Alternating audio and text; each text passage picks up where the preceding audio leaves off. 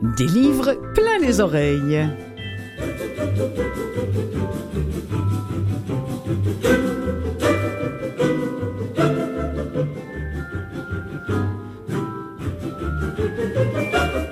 Bonjour mes amis, ravi de vous retrouver cette semaine encore à cette émission qui se dédie à la lecture qui s'écoute par les oreilles.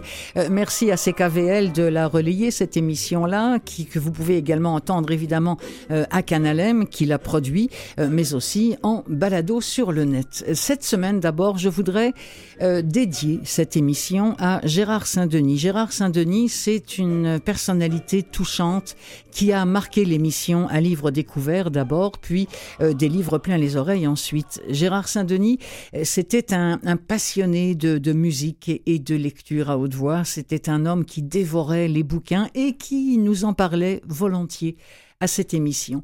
Il nous a quittés cet été et il me fait tout drôle de penser euh, qu'il n'est plus là, de l'autre côté de ce micro, pour entendre parler de ces livres qu'il aimait tant écouter, lui, qui était aveugle.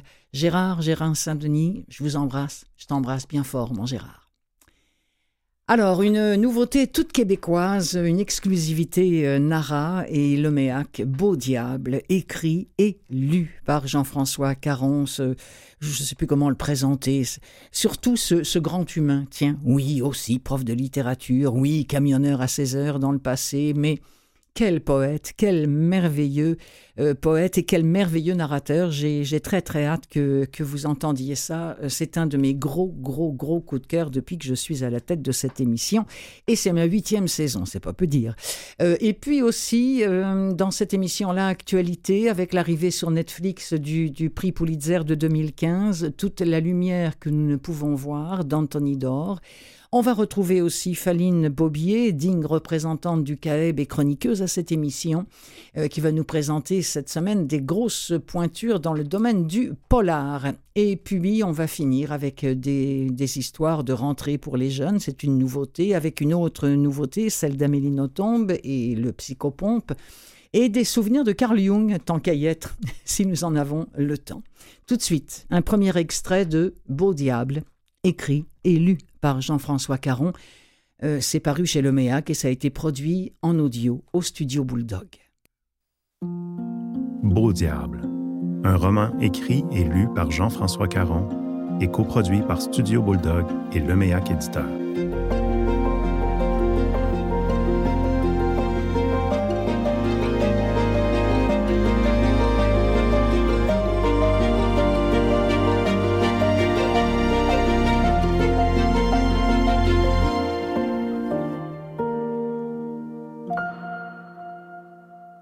Ça commence par une voix, la mienne, dans le noir. C'est tout ce que ça prend. Puis la lumière se fait doucement pour qu'on puisse tout voir venir et aller tout entendre se placer. Bruit de vaisselle et de couverts, mangeaille et jasage étouffé, l'éclairage vient d'être tamisé. À soir, le resto chez Mado prend ses airs de cabaret. L'habituelle salle à pleine à craquer a été réarrangée avant votre arrivée. Un lascal sur la bière vient d'être annoncé. Derrière son bar, Vicky a été claire. Si vous voulez boire, c'est maintenant ou à l'entracte. Elle aussi veut profiter de sa soirée. L'excitation est palpable. La sentez-vous comme moi? Ça fait toujours trop longtemps que Madeleine a organisé un de ces soirs pas ordinaires. Je m'appelle François, devant vous autres, je prends mes aises puis mes grands airs. Attention, c'est sur le point de se faire. Pendant que vous m'écoutez, tout devient un peu plus clair. C'est un jour qui se lève sur nous autres. Pareil à ce matin-là, quand je dors encore, la peau collée au tissu rugueux du vieux Chesterfield orange et terre humide. C'est là, justement, que la magie opère, parce que si vous vous concentrez, vous voyez le divan. Vous me voyez, moi, étendu dessus. Et en même temps que moi, vous entendez vous autres aussi les coups qui résonnent pour me réveiller comme ces trois coups distincts, incertains, lents sur le comptoir du bar. Toc, toc et toc. Et une voix, belle voix grondée, rugueuse et sobre, celle d'un homme, sorti de loin dans mes souvenirs, sorti de bien trop loin, trop profondément enfoui. Et alors vous me voyez dans votre tête, debout dans cette vieille cabane de fond de bois qui vous apparaît comme une évidence avec pour seul vêtement mon vieux caleçon blanc sur la caboche des épis épars et ma barbe écrasée d'un côté qui donne un air déformé à ma bouche en pâte à papier. Vous me voyez moi dans votre tête, mais vous voyez aussi la cabane, la bien nommée Trapeide-Mont, mais j'y reviendrai. Sise au pied de la vieille tour à feu du Mont-Saint-Louis, retapé par mes propres mains à moi, moi le François que vous êtes en train d'apprendre à faire exister au-delà de cette salle à dîner du resto chez Mado.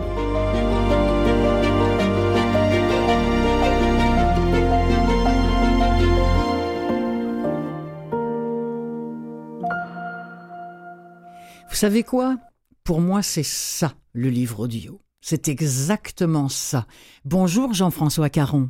Ben, bonjour, ça me fait vraiment plaisir. Ah, oui, mais c'est pas, je suis pas en train de vous caresser dans le sens du poil pour vous faire plaisir. Vous savez, je, donne aussi des, formations en, narration, en, euh, en lecture à haute voix.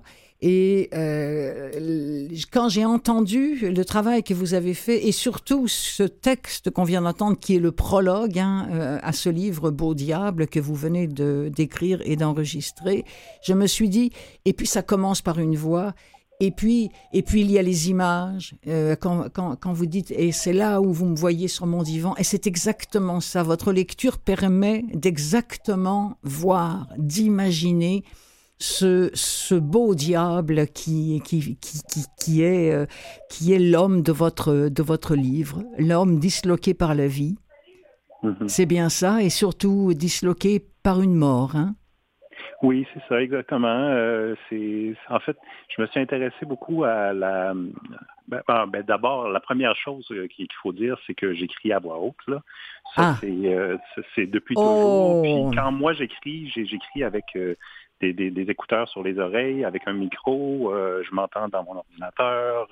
chacune des phrases est répétée, dite de façon à ce que ça puisse bien sonner. Donc, pour ah, moi, c'était comme une façon de, de, de rendre l'œuvre euh, au bout d'elle-même que de, le faire en audio. Donc, c'est certain pour moi que euh, ce oh. travail-là est commencé il y a très longtemps, puis, puis c'était comme la, finalité euh, impossible à contourner. Puis quand, quand Pierre, Pierre, Pierre Filion de chez Le Méac m'a entendu lire pour la première fois en public, il a dit là, Jean-François, il faut absolument que je te présente la gang de, de, de Bulldog.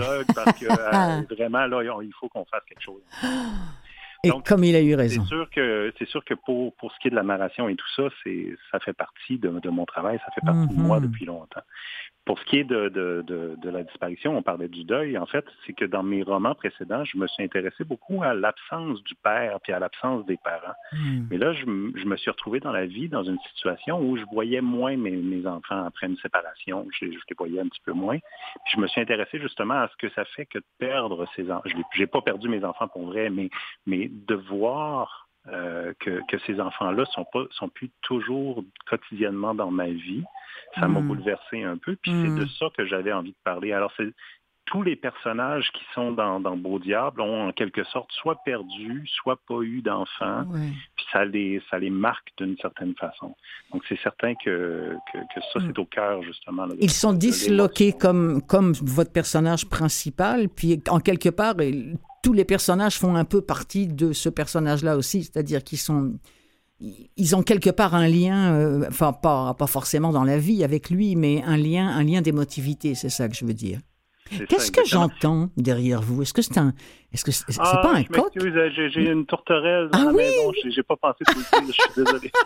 c'est pas grave, mais c'est parce que vous savez quand on entend un son comme ça, on, finit par finalement entendre. c'est pas grave, dites-lui qu'elle est charmante, ne changez surtout rien.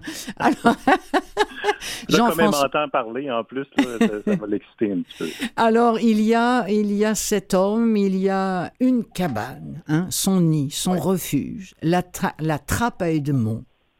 Ça, c'est le premier lieu essentiel à cet homme-là.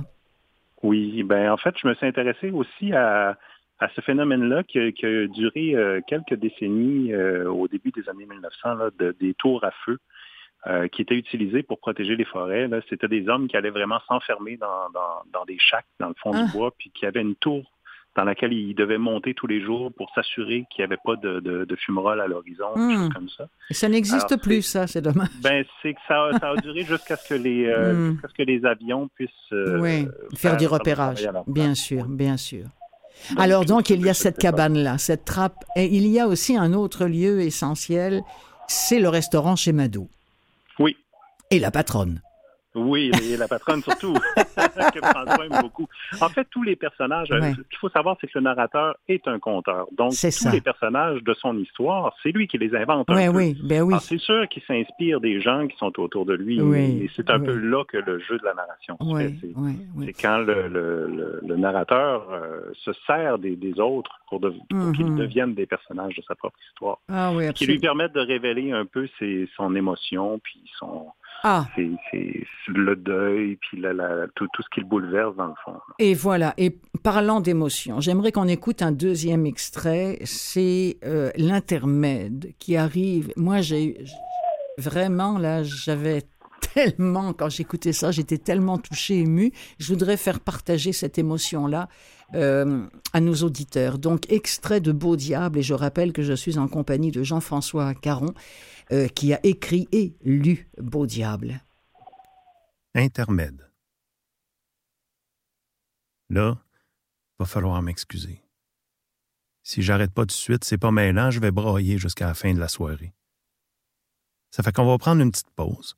Je vais en profiter pour jaser à mon galet du chagrin. Un, deux, trois, je souffle. La tristesse prend son temps pour faire son chemin. Dans le silence de souffle retenu qui suspend alors l'auditoire, Madeleine s'approche de moi, m'embrasse de tout son corps, dans le confort de ses bras d'hôtesse, me serre contre la bombe de ses rondeurs. Elle me dit Toi. Puis elle me serre encore et murmure Mon beau diable, que je t'aime donc. Lorsqu'elle délace son étreinte, elle fait le signe convenu à Vicky. Dessous le comptoir, la serveuse sort trois bouteilles de whisky à l'érable ainsi qu'un casse de poêle en raton laveur qui servira de quêteuse passée entre les tables. Le bruit de la vie revient et le mouvement reprend lentement dans les mailles du public qui sort de sa torpeur. On s'approche pour commander à boire. L'occasion est belle pour observer l'impressionnante collection d'artefacts duplessistes dont j'ai parlé plus tôt, exposée depuis les années 50 près de la caisse enregistreuse à l'entrée de l'établissement. Pavoisement, cendrier, casse-tête, chope à bière et bouteilles de lait.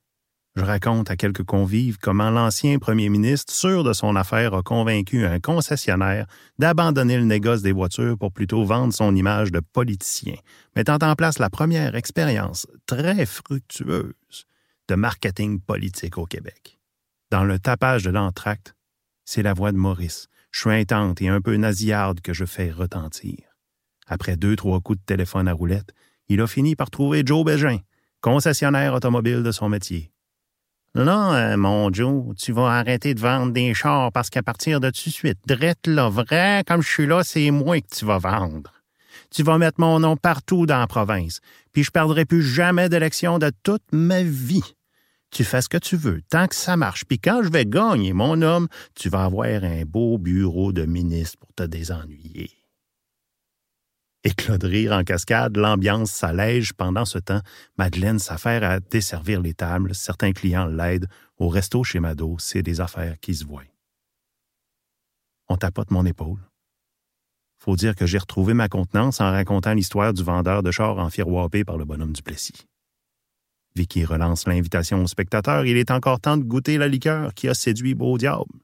On prend un verre ou un deuxième, on veut faire un toast au soir, pas ordinaire mais on se rend bien compte qu'on n'a plus le temps nécessaire.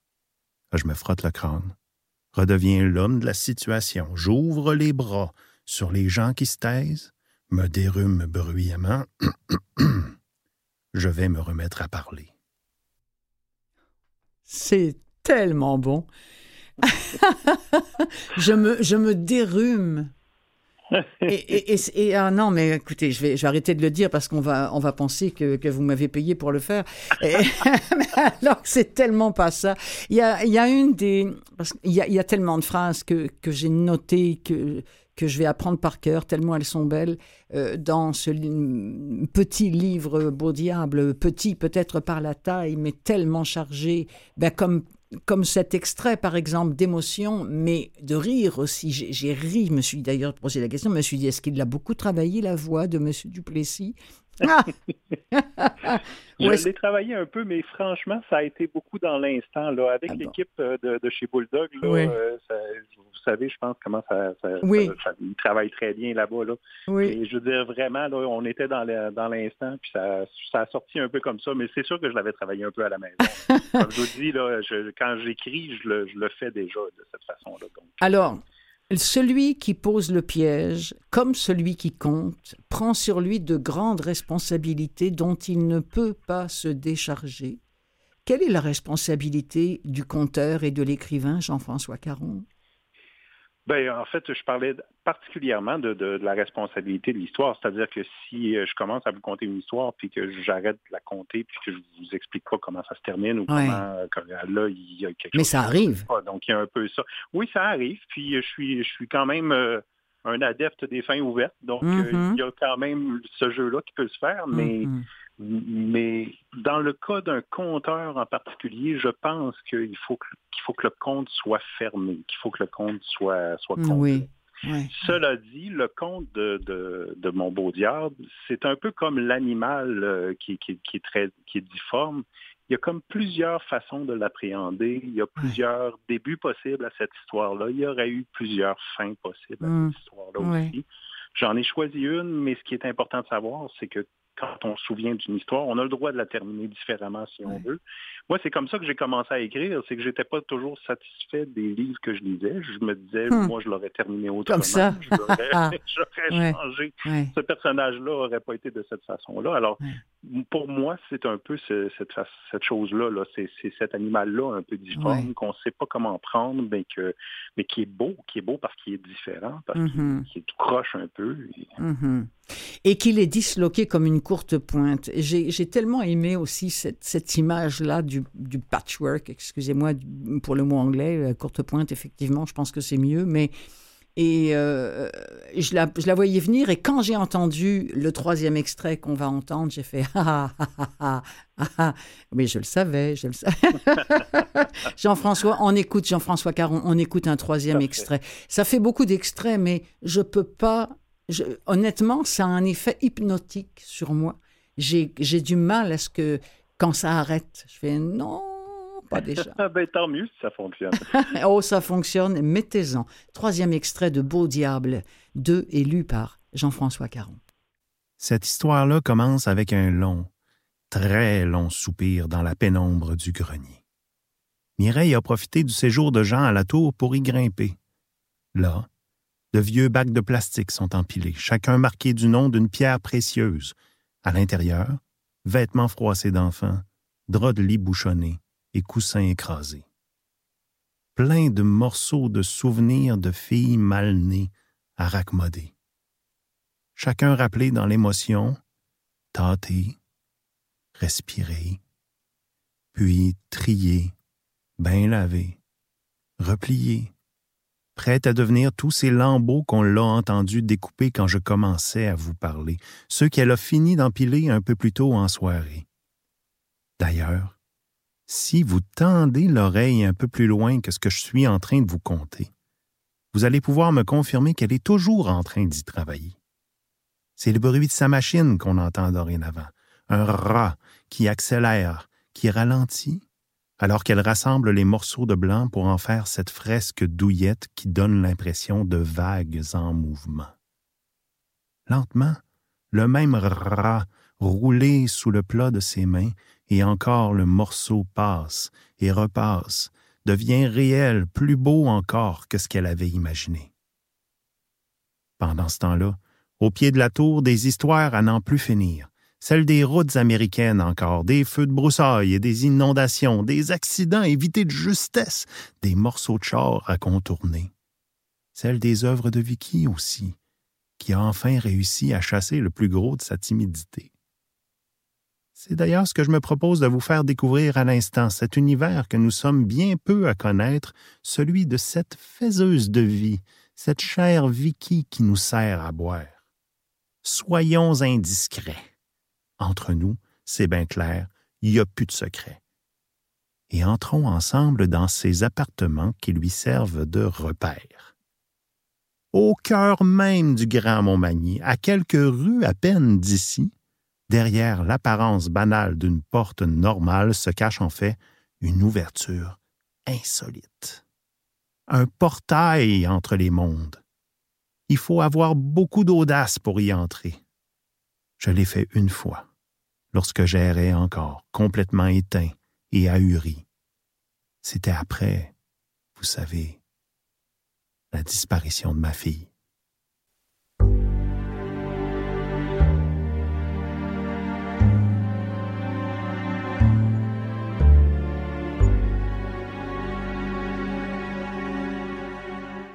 Une couverture de ces lambeaux de vie il y, a, des fois où vous devez vous coucher puis vous deviez être content quand même hein, d'avoir trouvé.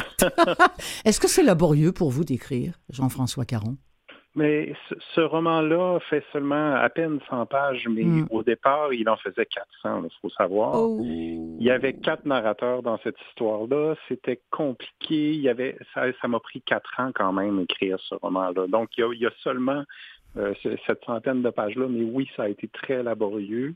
Hmm. En même temps, quand j'ai eu trouvé vraiment et fait confiance à la voix du conteur, ça m'a permis de délaguer beaucoup puis d'en arriver à quelque chose comme de l'essentiel, mais de l'essentiel qui est qui est poétique, mais qui est à la fois qui à la fois respecte l'oralité québécoise, qui respecte la voix des, des, des, hommes ah. et des femmes que je connais, puis qui, qui ont vécu des choses un petit peu difficiles comme ça, puis que, que j'avais le goût de, de, de, porter avec cette histoire-là. Donc, euh, Jean-François, euh, le livre est petit, mais euh, tout ce qu'il raconte demande qu'on y revienne souvent. Je me disais, c'est un petit peu comme un livre de, de Bobin. Vous savez, vous êtes un peu comme un peu notre, notre Bobin à nous, un Bobin qui se lâcherait lousse en québécois pour, bon, pour, pour paraphraser justement Beau Diable. Merci beaucoup, Jean-François, d'avoir accepté mon invitation. Euh, lisez, écoutez surtout. Allez écouter ce livre. Vous allez le trouver sur le catalogue Nara. Vous faites catalogue Nara et vous faites Beau Diable et vous tombez là-dessus. Merci tellement, Jean-François Caron. Ben, merci beaucoup de l'invitation. Au revoir. Bonjour.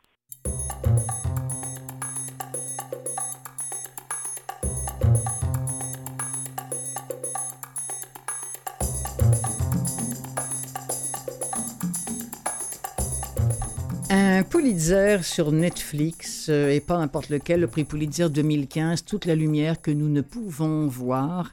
Ça va sortir en novembre, cette histoire de Marie-Laure Leblanc, euh, qui vivait à Paris, mais qui s'éloigne de Paris lorsque les Allemands euh, occupent la capitale française. Elle a perdu la vue à cause d'une maladie. Alors on va faire sa connaissance à Saint-Malo, là où elle se réfugie avec son père. Son père qui lui fabrique des maquettes, parce que sinon elle se perd dans la ville. Alors il lui fabrique des maquettes dans sa chambre et elle étudie les maquettes avant de sortir. On va faire connaissance aussi avec Werner Pfennig, qui lui est un orphelin allemand, un passionné de radio qui est finalement recruté par les nazis pour aller traquer les résistants qui utilisent les radios.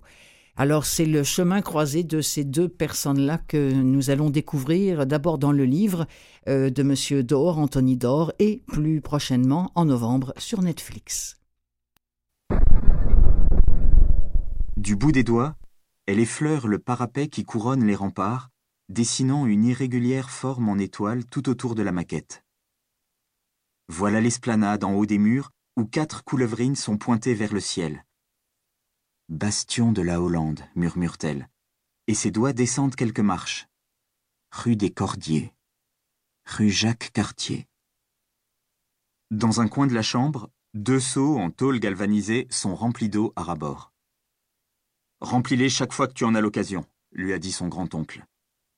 La baignoire au second aussi. Qui sait quand l'eau courante reviendra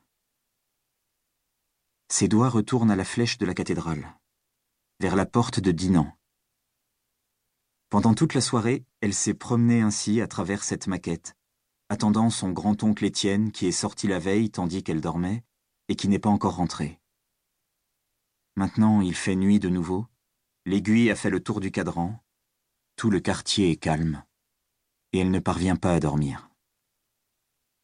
Elle commence à entendre les bombardiers au moment où ils ne sont plus qu'à 5 kilomètres. Un bruit de fond qui augmente.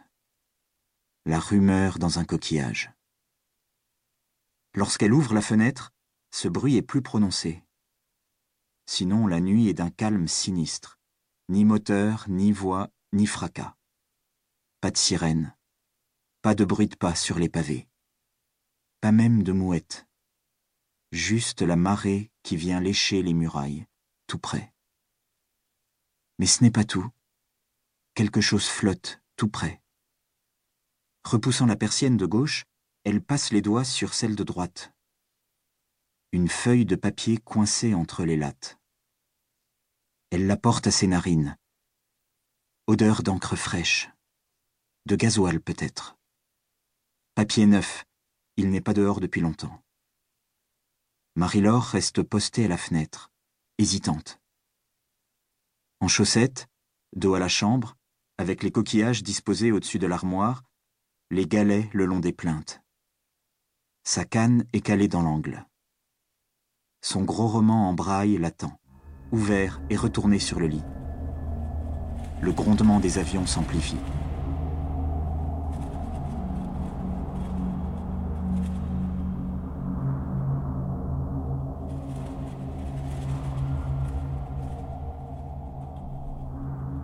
Le garçon.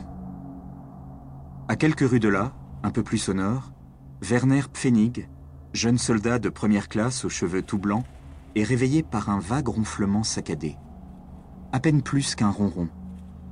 Mouche butant contre une vitre. Où est-il? L'odeur douceâtre, un peu chimique, de lubrifiant pour armes. Celle de térébenthine que dégage le bois des caisses de munitions. Celle de naphtaline des vieux de lit. Il se trouve dans un hôtel. Ah oui, l'hôtel des abeilles. C'est encore la nuit. Il est encore tôt. Côté mer, sifflement et coup de tonnerre. La défense anti-aérienne allemande monte au créneau. Un caporal de la flaque se hâte dans le couloir vers l'escalier. Va à la cave lance-t-il par-dessus son épaule. Et Werner allume alors sa torche, fourre sa couverture dans son pactage et sort.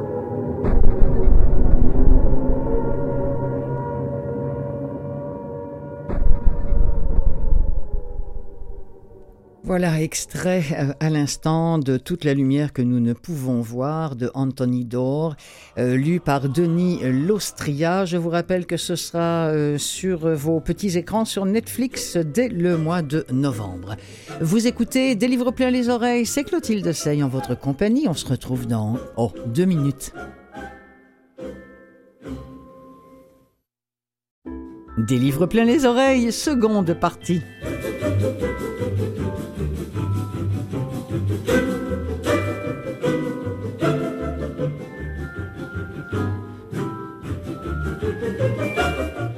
Faline Bobier nous revient et va nous offrir une chronique de livres accessible à tous ceux qui sont, bah, pour une raison ou pour une autre, amenés à ne lire des livres que par les oreilles. Ils peuvent le faire notamment euh, via leur bibliothèque, celle auxquelles ils sont euh, inscrits. Euh, elle va nous arriver aujourd'hui, oh là là, avec des gros succès toujours très attendus et qui sont maintenant enregistrés pour vous de façon accessible ou encore d'ailleurs commerciale. Après les polars de Faline Bobier, bien au chapitre des nouveautés, j'aurai pour vous cette semaine d'abord un livre euh, pour les jeunes, trois histoires de rentrée, et puis euh, Psychopompe, le petit dernier d'Amélie Nothomb qui est déjà enregistré, et puis ce qu'on fait dans le psycho, bien pourquoi pas euh, nous intéresser à la vie et aux souvenirs de Carl Jung.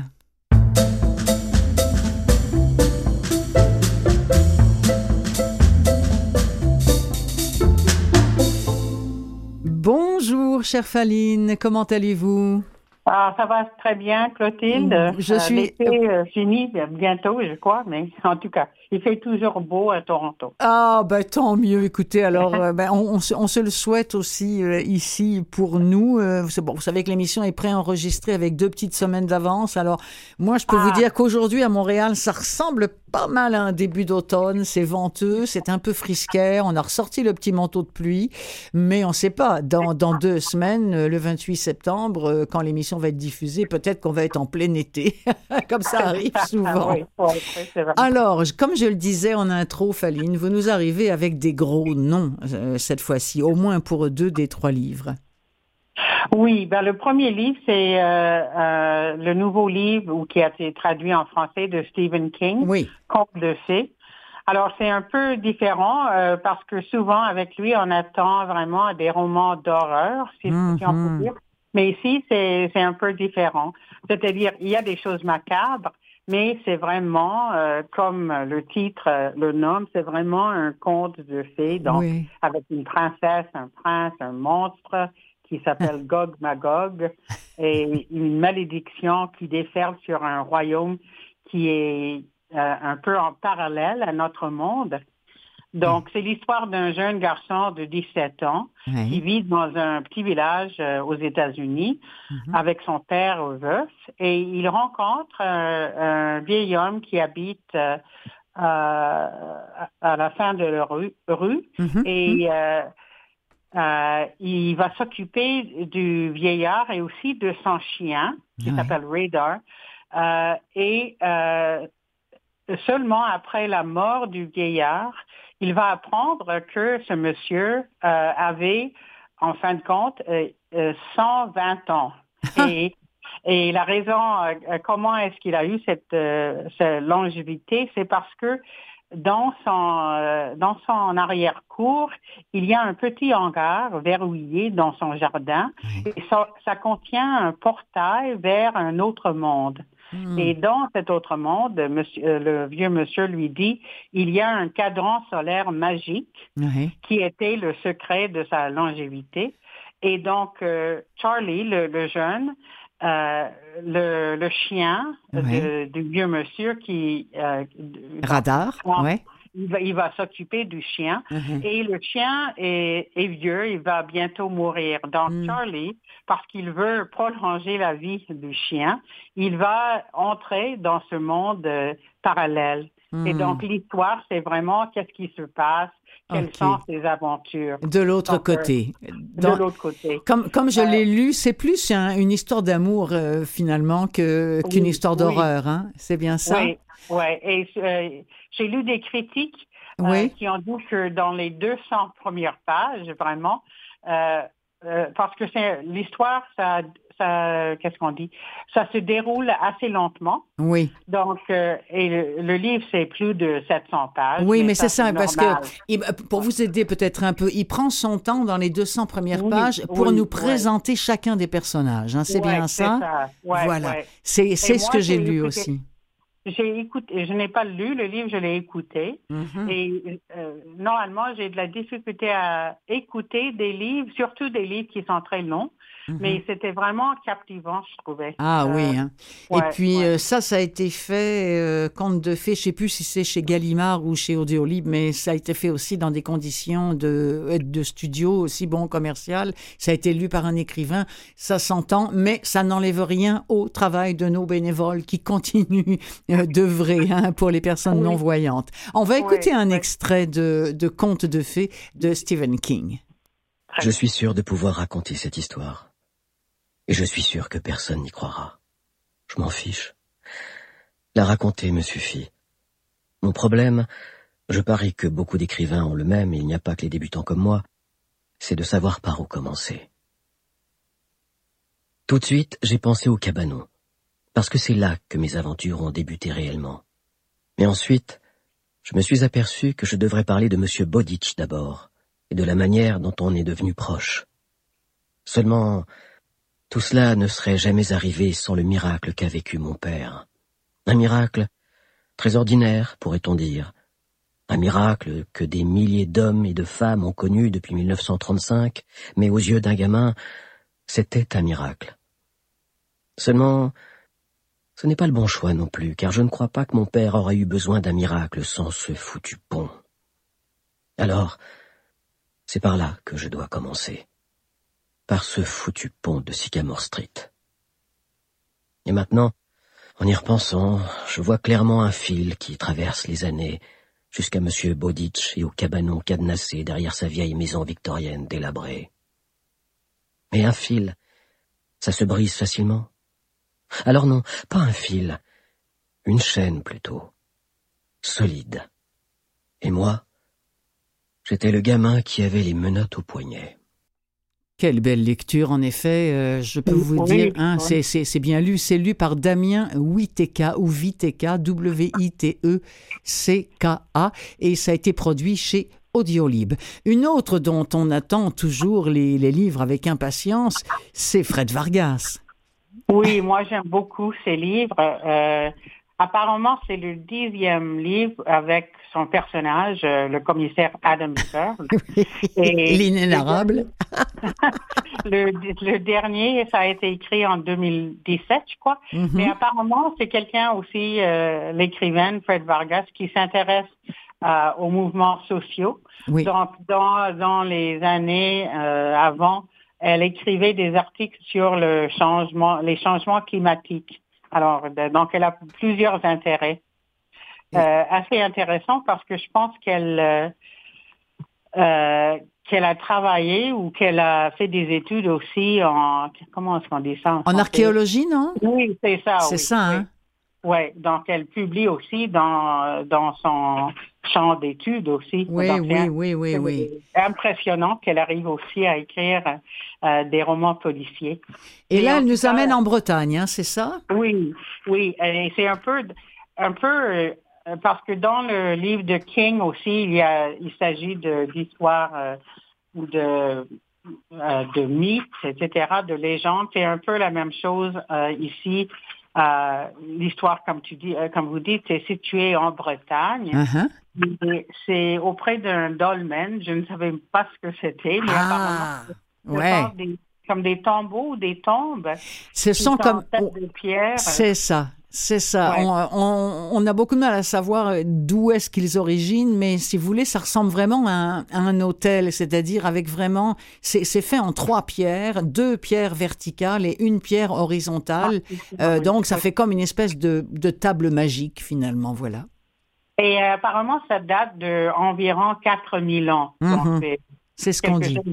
mystérieux. Donc, c'est le commissaire qui va euh, au début, il, va venir seulement pour aider un collègue, mais euh, parce qu'il y a eu un meurtre.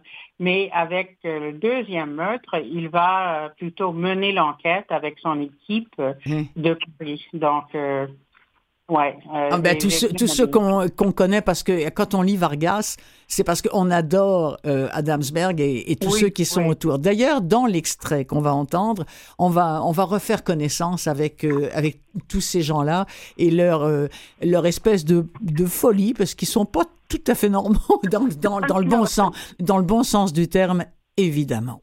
Et on a, euh, je ne sais pas si vous avez lu ce livre, j'oublie le titre, mais un de ces, de ces livres a été situé au Québec. Oui, euh, c'est vrai. Je ne me souviens plus duquel, mais vous avez tout à fait raison. Elle aime bien nous nous amener comme ça sur des territoires euh, extérieurs à Paris, tout ça. Bon, toujours pareil, quoi. Alors, dans ce livre qui arrive, qui se passe au Québec, il y a euh, un collègue québécois dans le livre qui l'appelle un pelleteur de nuages. Oui. oui, alors je trouve ça génial. oui, oui, ici, ici j'entends beaucoup, souvent le, le pelleteux de nuages, hein, mais effectivement, mais je trouve ça bien joli comme expression.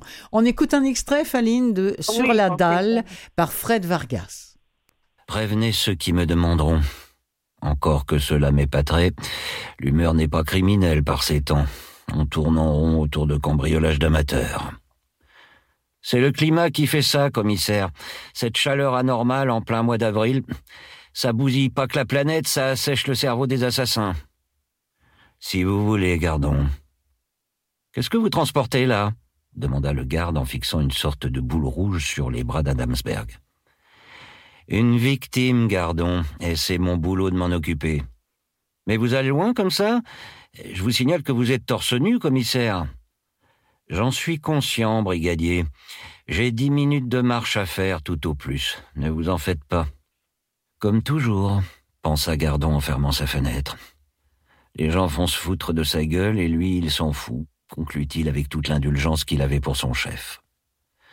Jamais il n'aurait osé faire une telle chose, il faut dire que Gardon était blanc et gras, au lieu que le commissaire, qui était pourtant bien mince, avait le torse solide, doté de muscles nerveux dont mieux valait se méfier. Il est vrai que le temps des canicules était encore loin, mais que depuis une semaine, le thermomètre battait des records qui n'auguraient rien de bon pour l'avenir. Tous les agents qui arrivaient peu à peu à la brigade étaient en manche de chemise, inquiets, mais profitant malgré tout de cette tiédeur anormale. Au retour de sa mission, le commissaire avait traversé torse nu toute la longueur de la salle de travail commune, saluant les uns et les autres, assez stupéfait, et avait attrapé dans l'armoire de son bureau un de ses éternels t-shirts noirs, à croire qu'il n'avait rien d'autre à se mettre. Sa tenue ne variait jamais. Il trouvait cela plus simple. Tout au contraire du commandant Danglars, qui se passionnait pour l'élégance anglaise, sans doute pour attirer les regards vers ses vêtements et non sur son visage dénué de charme. On les retrouve bien là, tous, les, tous ces personnages euh, de Fred Vargas que nous aimons beaucoup. Le, temps file, mais je voudrais quand même qu'on prenne une, petite minute pour que vous nous présentiez Neige des lunes brisées, euh, qui est aussi un polar. Euh, racontez-nous un petit peu ça. OK. Ben, c'est écrit par Wolf Geshe Grice, qui est un auteur euh, originaire d'une réserve OK dans le nord de l'Ontario. Et donc, euh, cette histoire, c'est un peu aussi, on se retrouve dans le monde des mythiques, un peu euh, des... Mais cette fois-ci, c'est des mythes euh, amérindiens, un peu. Mm-hmm. Donc, c'est l'histoire d'une réserve isolée dans le nord de l'Ontario. Et depuis quelques années, ils ont enfin l'électricité, le réseau cellulaire, l'Internet, etc. Mais un jour, le personnage principal, il rentre de la chasse et l'Internet ne fonctionne plus. Quelques hmm. jours plus tard, c'est l'électricité qui fait défaut euh, et il n'y a aucune nouvelle du Sud, on ne sait pas ce qui se passe. Et alors que l'hiver euh, approche, alors les gens commencent à paniquer. Et à un moment donné, il y a un homme blanc qui arrive et on trouve ou on réalise que la même chose est arrivée dans le Sud. C'est-à-dire, c'est comme un chaos, comme, comme la fin du monde un peu. Donc, je pense que c'est un peu l'histoire de comment les communautés euh, autochtones ont été changées hmm. par la technologie. Chamboulées, oui, absolument. Qu'est-ce qui se passe si cette technologie ne, ne fonctionne plus? Donc, euh, c'est intéressant. Alors, on va écouter le, début, euh, Faline, de Neige des lunes brisées. Donc, euh, on est avec, avec le chasseur. À ce moment-là, il ne sait pas encore que lorsqu'il va rentrer, ben, ils vont être dans le noir. voilà, comme, comme vous nous l'avez raconté. Un coup de feu fend le paysage boréal, chaos furtif dans l'air calme de l'après-midi. Au loin, un orignal mâle s'écroule. Ivan Witeski se lève, accroche sa carabine à l'épaule droite, ajuste sa casquette d'un orange fluorescent et avance vers l'animal. L'odeur de la poudre s'empare de l'air limpide de l'hiver qui s'annonce. Ses bottes grises se feraient un chemin à travers l'herbe jaunissante de la clairière. Ivan est heureux. Sorti tôt le matin, il traque l'orignal depuis midi. La chasse automnale touche à sa fin. Il voudrait mettre de côté un peu plus de nourriture. Les provisions venant du sud sont chères et jamais d'aussi bonne qualité, ni par ailleurs aussi satisfaisantes que la viande qu'il rapporte lui-même. L'orignal est déjà mort quand Yvonne arrive sur les lieux. Un panache de bois massif soutient sa tête. Les yeux sont ouverts, vides, et la langue du boc sur l'herbe. Et voilà, le début de neige, des lunes brisées. On va vite, vite, vite se, dire au revoir, chère Faline, parce que j'ai encore beaucoup de, nouveautés à présenter à mes amis. Très bien. Ben, mm. au mois prochain. Oui, absolument, avec grand plaisir. Merci beaucoup pour votre participation encore. Au revoir. Merci. Au revoir.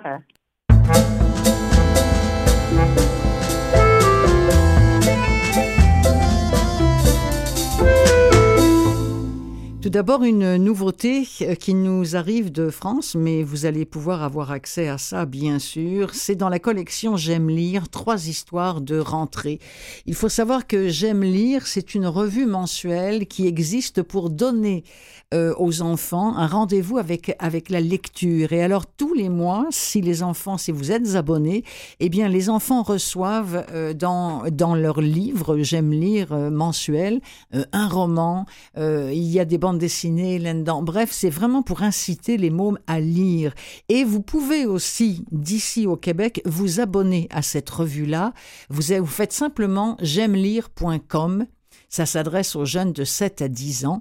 Et il y a aussi euh, non seulement des romans écrits, mais des, des romans audio, comme par exemple, je vous en propose un extrait maintenant, Trois histoires de rentrée. C'est édité par Barrière Jeunesse Édition. À cause des crêpes de 11 heures, on a déjeuné super tard, et à cause du déjeuner super tard, on a dîné super tard on a terminé la pâte à crêpes et Pépé a mis des saucisses dedans. On a mangé les crêpes saucisses dehors, assis sur le banc en pierre. Quand papa et maman ont téléphoné pour savoir si tout allait bien, j'ai expliqué que je mangeais très équilibré et que là, j'allais me coucher pour être en forme pour la rentrée. J'ai préféré ne pas les inquiéter. Quand j'ai raccroché, j'ai vu que Pépé souriait et puis, il m'a donné des détails sur notre expédition nocturne. Une fois le soleil couché, on a marché à pas de loup jusque chez le voisin Nestor.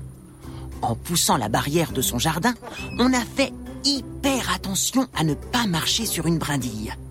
Mais une espèce de mini-chien complètement enragé a déboulé de nulle part et il s'est mis à courir partout autour de nous en aboyant comme un dingue.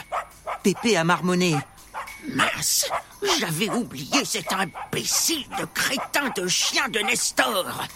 Le chien était minuscule, mais il faisait un boucan de tous les diables.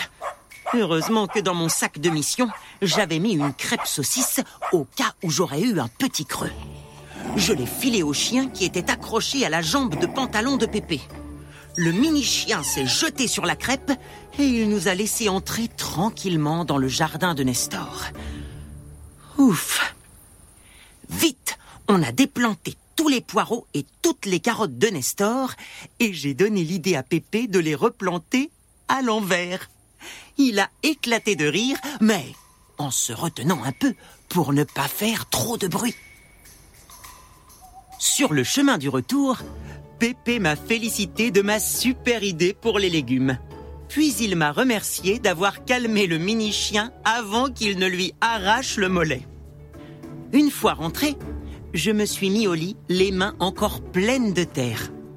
Pépé m'a fait une bise et je me suis endormi en une seconde. Je n'ai même pas eu le temps de repenser à ma rentrée. c'est bien fait, hein Je vous dis, si vous voulez que vos enfants lisent, inscrivez-vous à j'aime lire.com. Voilà. Euh, pour les adultes maintenant, Psychopompe d'Amélie Nothomb, on sait que on, attend ce, livre annuel de, Madame Nothomb toujours impatiemment sur papier. C'est vrai aussi sur audio. Généralement, c'est pas tellement long avant que ce soit euh, enregistré. Que dit-on de Psychopompe? Écrire, c'est voler. Ça, c'est le seul résumé qu'on nous en fait. Si vous, comme moi, vous n'avez pas encore lu le bouquin, c'est un petit peu... Euh, ben, c'est pas beaucoup. Alors, je suis allée sur, sur et je suis allée chercher plusieurs avis. Alors là, il y a de tout. On aime ou on n'aime pas. Il y en a un qui écrit 32e roman, troisième biographie à 57 ans, analyse complaisante de l'écriture et de l'écrivaine honorée se regardant écrire. Bon, écrit cet homme. Je suis fan, ok, mais je me suis bien ennuyé, surtout durant la seconde partie, après la scène du viol, euh, qui prend seulement deux lignes, j'ai pas bien compris. Concept gigantesque, certes, mais je suis passé à côté. Il y en a euh, une autre, c'est une femme qui n'est pas certaine, qui dit Psychopompe est autant un livre sur la passion de l'autrice que sur sa nécessité vitale d'écrire chaque jour très tôt, et la notion vitale de son écriture lui permet de faire une nouvelle fois le parallèle avec la mort et notamment avec celle de son père, incapable de statuer sur le fait d'avoir aimé ou pas aimé Psychopompe. Et puis évidemment, il y a les fans purs et durs. Euh, celui-ci ou celle-ci, vous savez que souvent on n'a pas les noms, on n'a que, les, que les pseudonymes, qui écrit Après soif, qui m'a profondément bouleversé, psychopompe, m'a beaucoup ému. Ah, UE, c'est une femme. L'autrice plonge dans son intime pour parler du temps de l'écriture, de son rapport à la mort et du supplice de vivre qui est un combat quotidien pour qui doute de voir un jour supplémentaire. Il y est question d'un conte, un très joli conte qu'on va écouter dès maintenant dans ce psychopompe d'Amélie Nothomb, lu par Madame Gillard, Françoise Gillard.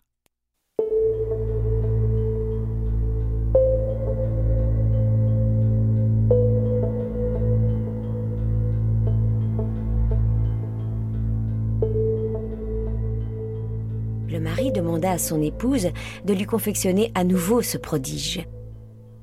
Elle s'isola dans l'atelier pendant une semaine et puis, pâle et amaigrie, fournit une étoffe aussi somptueuse que la précédente. Le marchand la vendit le double de la première fois et s'en mordit les doigts. S'il avait décuplé le prix, il l'aurait vendu aussi vite. Il pria son épouse de lui fabriquer encore sa spécialité. Elle ne refusait jamais bien qu'à l'évidence, sa santé en pâtit de plus en plus. Le mari s'en apercevait, mais il ne pouvait résister à l'appât du gain. Les gens se pressaient désormais en sa boutique, tout le monde voulait le tissu unique en son genre.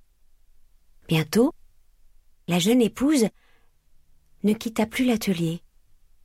Nuit et jour, elle s'efforçait de suivre les cadences infernales exigées par son mari. Celui-ci voyait bien qu'elle maigrissait à l'excès. La femme perdit sa jeunesse et sa beauté. Sa peau devint verdâtre, ses cheveux se ternirent, son regard s'éteignit. L'époux s'en inquiétait sans que cela le rendît capable de réagir. Il s'innocentait en minimisant la demande. Après quelques mois, l'épouse tomba malade. Elle n'en travailla pas moins. Le marchand l'entendait tousser. Sa conscience le torturait. Si j'entrais dans son atelier, je pourrais peut-être l'aider, pensa-t-il. S'il avait vu clair en lui, il aurait su qu'il voulait découvrir ses secrets de fabrication avant son décès imminent. N'y tenant plus, il fit irruption dans l'atelier secret et ce qu'il vit le cloua au sol une superbe grue blanche arrachait à l'aide de son bec ses plumes et son duvet, qui se raréfiaient tragiquement et les glissait dans le métier tisser. Elle en souffrait tant qu'elle poussait des gémissements dont elle déguisait le son en une toux humaine. Lorsqu'elle aperçut son voyeur de mari, la grue cria de terreur et s'envola aussitôt par la porte ouverte. Le mari, désespéré, eut pour ultime réconfort de voir que, malgré sa santé chancelante, la femme oiseau put voler jusqu'aux montagnes. Il s'empara du pan d'étoffe inachevé et constata avec satisfaction qu'elle était invendable.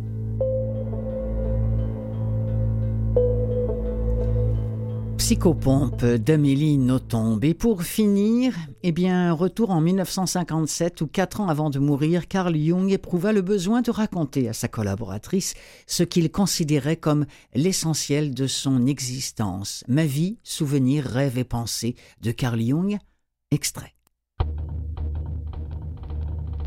J'ai donc entrepris aujourd'hui, dans ma 83e année, de raconter le mythe de ma vie mais je ne puis faire que des constatations immédiates. Raconter des histoires. Sont-elles vraies? Là n'est pas le problème. La question est celle-ci. Est-ce mon aventure? Est-ce ma vérité?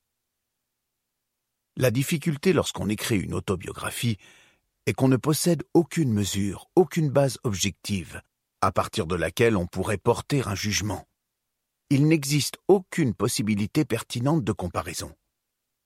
Je sais qu'en bien des points, je ne suis pas semblable aux autres hommes, mais j'ignore ce que je suis vraiment. L'homme ne saurait se comparer à quoi que ce soit. Il n'est ni singe, ni bœuf, ni arbre. Je suis homme. Qu'est-ce à dire? Comme chaque être, j'ai été moi aussi scindé de la divinité infinie, mais je ne puis me confronter avec aucun animal, ni avec aucune plante, ni aucune pierre. Seul un être mythique dépasse l'homme. Comment peut-on avoir sur soi-même une opinion définitive? Chaque vie est un déroulement psychique que l'individu ne domine pas, ou seulement de façon bien partielle. Par suite, il est bien difficile d'avoir un jugement définitif sur soi-même ou sur sa vie. En aurait-on qu'on connaîtrait tout sur ce sujet? Mais c'est la pure imagination. En somme, on ne sait jamais comment les choses se sont faites. L'histoire d'une vie commence quelque part, en un point quelconque, dont on a tout juste gardé le souvenir, et même, à l'origine déjà, tout était compliqué au plus haut degré. Ce qu'elle deviendra, cette vie, on l'ignore. C'est pourquoi l'histoire est sans commencement et le but n'est qu'approximativement indiqué.